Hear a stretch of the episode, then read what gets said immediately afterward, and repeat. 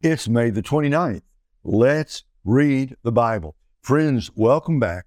We're on a year-long journey. We hopped on the Bible bus January the 1st. God willing, by God's grace, we're going to make it all the way to the end of the book of Revelation by December the 31st. So glad to have you with us. Well, I've been looking at some of the comments that you have made and wanted to read a couple of them because they were hugely encouraging to me. Someone said, I heard you talk about this on AFR, that's American Family Radio, on Tuesdays and Thursdays when I'm home. I'm co-host with Tim Wildman of Today's Issues, that's AFR. I heard you talk about this on AFR, finally found your channel, thank you. And then this person says, we all need his word and more of it.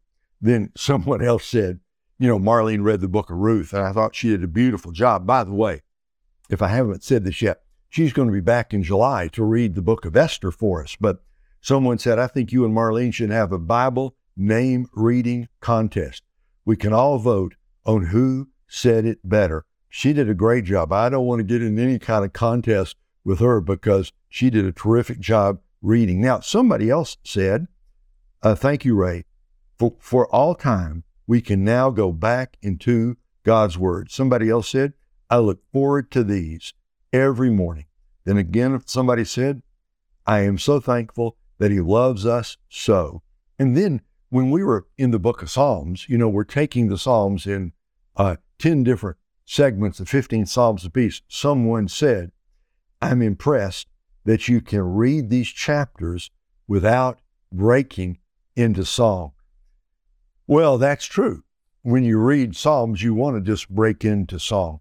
That's not so much true necessarily of our passage today. We are not in the book of Psalms. We will get back to it before too long, but right now we're in the deep water now. We're in a heavy part of 2 Kings 16, 17, and 18. I want you to watch for two things here. Number one, the fall of Israel. That's going to happen in chapter 17. It's the end of the northern 10 tribes. They're carried away into captivity, and they never, as a group, they never return. If you ever hear somebody talking about, quote, the 10 lost tribes, that's what this is talking about. Well, we're going to see how they are taken away by the Assyrians. And then in chapter 18, only thing left now is Judah, southern two tribes. The rise of a godly king, a very godly king by the name of Hezekiah. So let's begin to read 2 Kings 16.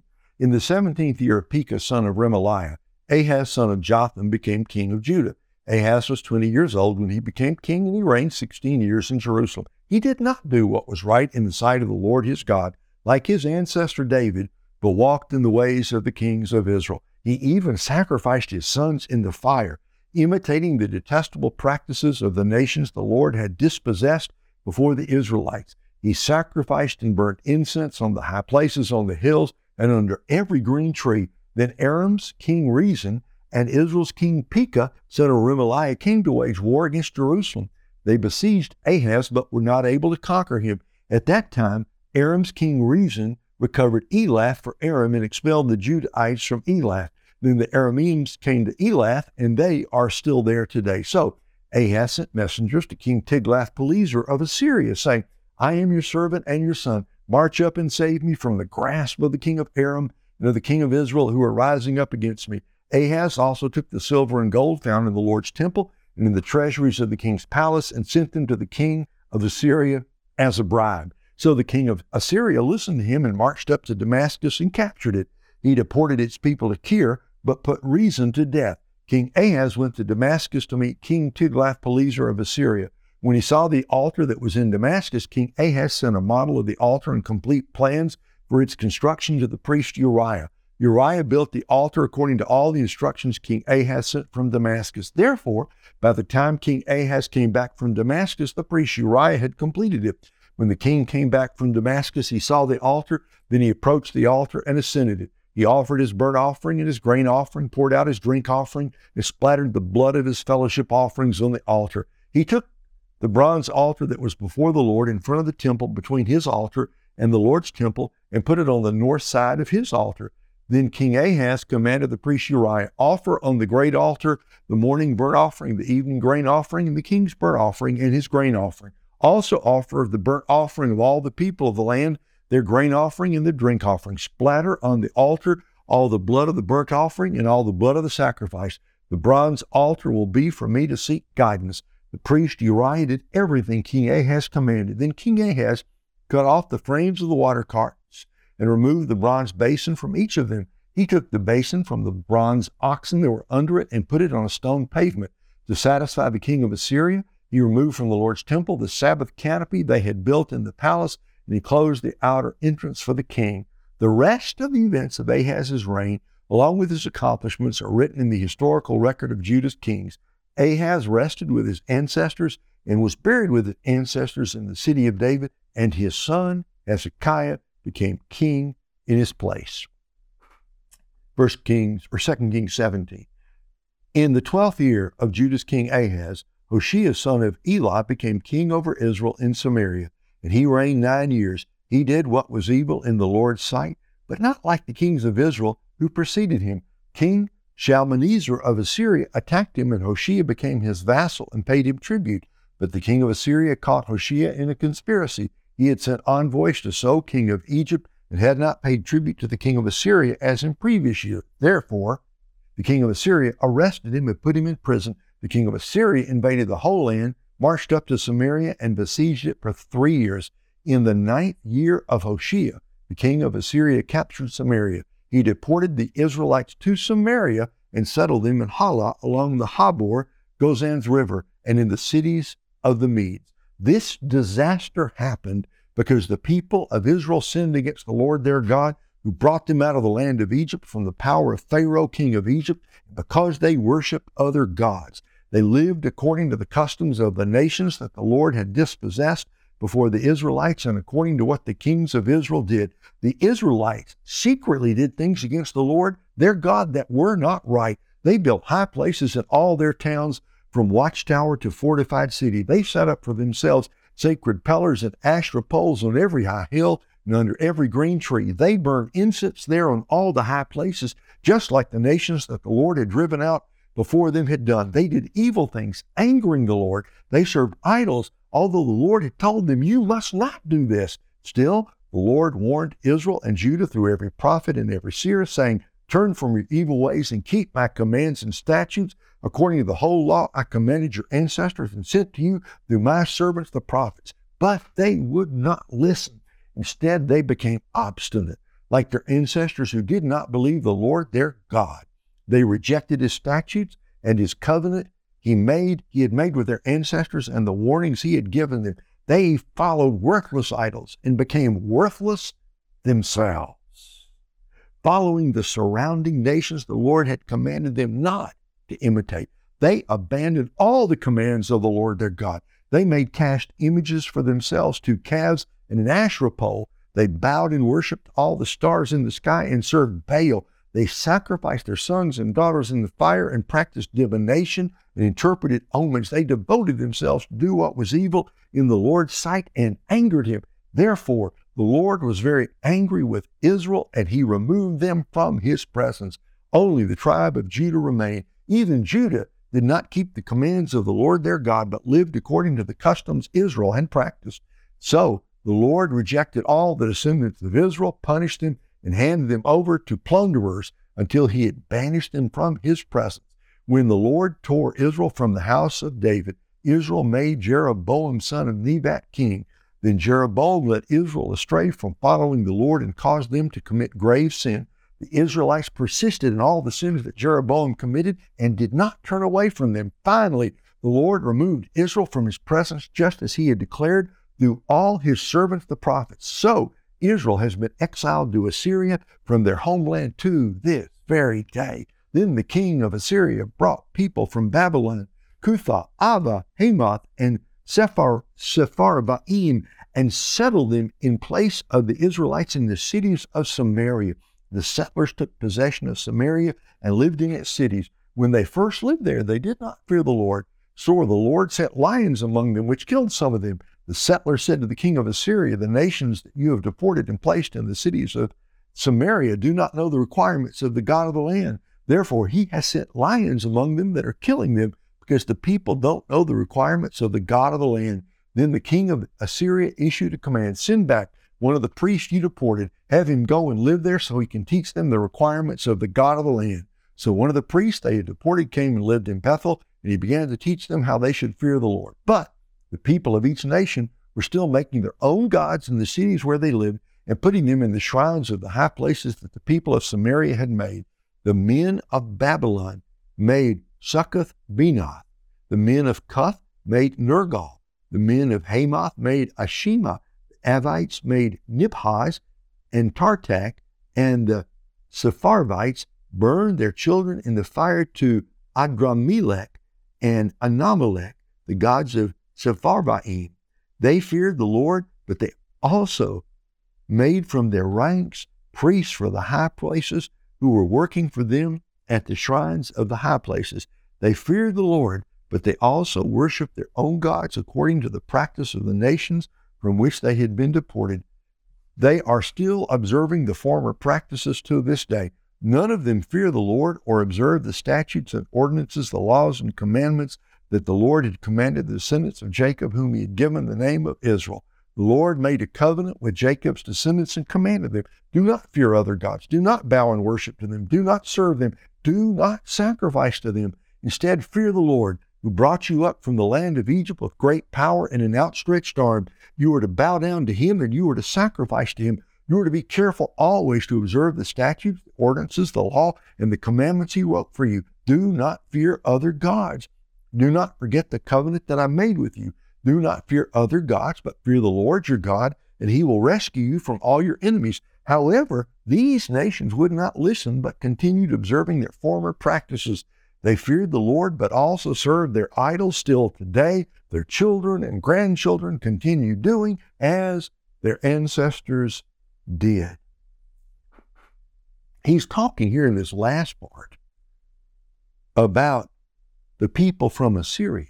You see, here's Israel, and here's Judah, and here's Assyria over here, hundreds of miles away. The king of Assyria came with his army and deported the 10 tribes, deported them, sent them hundreds of miles away to live among the Median people, in that river that was named there. So the Jews largely were taken, but you can't leave the land vacant. So he moved some people from his own kingdom, Assyrians, we would say, the Gentiles, coming into the region that had been occupied by the northern 10 tribes. And what's going on there is that it says a couple times, they feared the Lord, but they didn't stop worshiping. And then later it says they did not fear the Lord. You see, you can compromise for a while. You can play around and have the Lord for a while and have the customs and ways of the world. But I tell you what, that's not going to work for too long. It didn't work for these people. In the end, they gave up. They never were devoted to the God of the Bible because these were the Gentiles from the Assyrian kingdom. They just kept following the idolatrous ways they had been taught. So we'll pick up the rest of that story later on in the Old Testament. Now we go to 2 Kings 18 because who's left down there? Judah and Benjamin. Chapter 18. In the third year of Israel's king Hoshea, son of Elah, Hezekiah, son of Ahaz, became king of Judah. He was 25 years old when he became king, and he reigned 29 years in Jerusalem. His mother's name was Abid, daughter of Zechariah. He did what was right in the Lord's sight, just as his ancestor David had done. He removed the high places, shattered the sacred pillars, and cut down the Asherah poles. He broke into pieces the bronze stake that Moses made, for until then the Israelites were burning incense to it. It was called Nehushtan. Hezekiah relied on the Lord God of Israel. Not one of the kings of Judah was like him, either before him or after him. He remained faithful to the Lord and did not turn from following him, but kept the commands the Lord had commanded Moses. The Lord was with him, and wherever he went, he prospered. He rebelled against the king of Assyria and did not serve him. He defeated the Philistines as far as Gaza and its borders, from watchtower to fortified city. In the 4th year of King Hezekiah, which was the 7th year of Israel's king Hoshea, son of Elah, Assyria's king Shalmaneser marched against Samaria and besieged it. The Assyrians captured it at the end of 3 years. In the 6th year of Hezekiah, which was the 9th year of Israel's king Hoshea, Samaria was captured. The king of Assyria deported the Israelites to Assyria and put them in Halah along the Habor, Gozan's river, and in the cities of the Medes, because they did not listen to the Lord their God, but violated his covenant, all he had commanded Moses, the servant of the Lord. They did not listen, and they did not obey. In the 14th year of King Hezekiah, Assyria's king Sennacherib attacked all the fortified cities of Judah and captured them. So King Hezekiah of Judah sent word to the king of Assyria at Lachish, "I have done wrong. Withdraw from me. Whatever you demand from me, I will pay." The king of Assyria demanded 11 tons of silver and 1 ton of gold from King Hezekiah of Judah. So Hezekiah gave him all the silver found in the Lord's temple and in the treasuries of the king's palace. At that time, Hezekiah stripped the gold from the doors of the Lord's sanctuary and from the doorposts he had overlaid and gave it to the king of Assyria. Then the king of Assyria sent the field marshal, the chief of staff, and his royal spokesman, along with the massive army from Lachish to King Hezekiah at Jerusalem. They advanced and came to Jerusalem, and they took their position by the aqueduct of the upper pool, by the road to the launderer's field. They called for the king, but Eliakim, son of Hilkiah, who was in charge of the palace, Shebna, the court secretary, and Joah, son of Asaph, the court historian, came out to them. Then the royal spokesman said to them, "Tell Hezekiah, this is what the great king, king of Assyria, says. What are you relying on? You think mere words are strategy and strength for war? Who are you now relying on so that you have rebelled against me? Now look, you are relying on Egypt, that splintered reed of a staff that will pierce the hand of anyone who grabs it and leans on it. This is what Pharaoh, king of Egypt, is to all who rely on him. Suppose you say to me, 'We rely on the Lord our God.' Isn't he the one whose high places and altars Hezekiah has removed, saying to Judah and Jerusalem, 'You must worship at this altar in Jerusalem'? So now, make a bargain with my master, the king of Assyria. I'll give you 2,000 horses, if you're able to supply riders for them. How then can you drive back a single officer among the least of my master's servants? How can you rely on Egypt for chariots and for horsemen? Now, have I attacked this place to destroy it without the Lord's approval? The Lord said to me, 'Attack this land and destroy it.'" Then Eliakim, son of Hilkiah, Shebna, and Joah said to the royal spokesman, "Please, speak to your servants in Aramaic, since we understand it. Don't speak to us in Hebrew within earshot of the people on the wall." But the royal spokesman said to them, "Has my master sent me to speak these words only to your master and to you? Hasn't he also sent me to the men who sit on the wall, destined with you to eat their own excrement and drink their own urine?"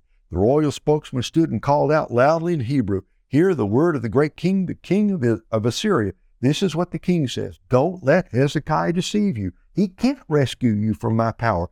Don't let Hezekiah persuade you to rely on the Lord by saying, 'Certainly the Lord will rescue us.' This city will not be handed over to the king of Assyria. Don't listen to Hezekiah, but this is what the king of Assyria says. Make peace with me and surrender to me. Then each of you may eat from his own vine and his own fig tree, and each may drink water from his own cistern, until I come and take you away to a land like your own land, a land of grain and new wine, land of bread and vineyards, a land of olive trees and honey, so that you may live and not die. But don't listen to Hezekiah when he misleads you, saying, 'The Lord will rescue us.'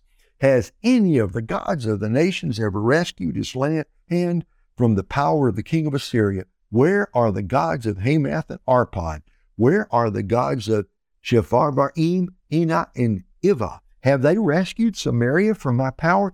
Who among all the gods of the lands has rescued his land from my power? So will the Lord rescue Jerusalem from my power."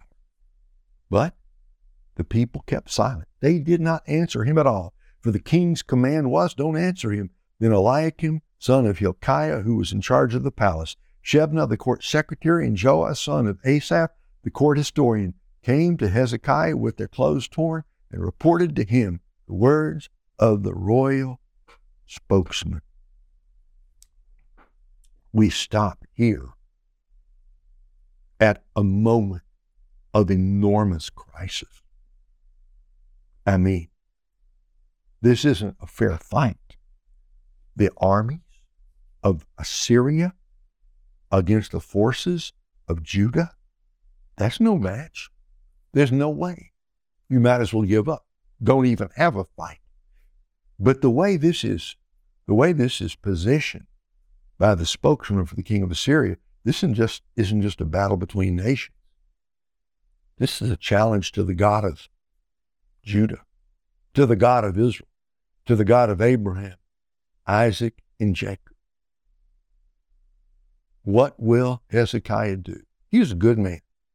It was said here, there was none like him before him and none like him after him.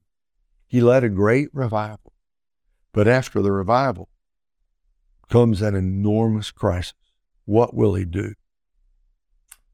It has been said, a crisis never made any man.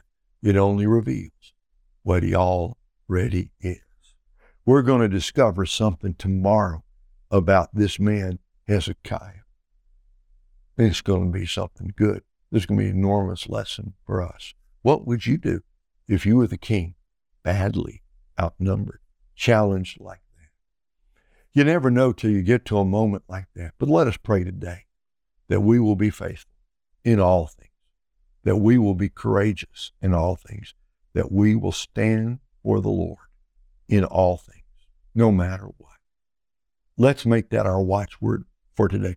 God, make us faithful to serve you today, and leave the details and the results in his hands. I think if we do that, it'll be a great day. Go out and have a great day, folks. Come, we got a cliffhanger. Got to come back tomorrow. See what's going to happen next. See you then.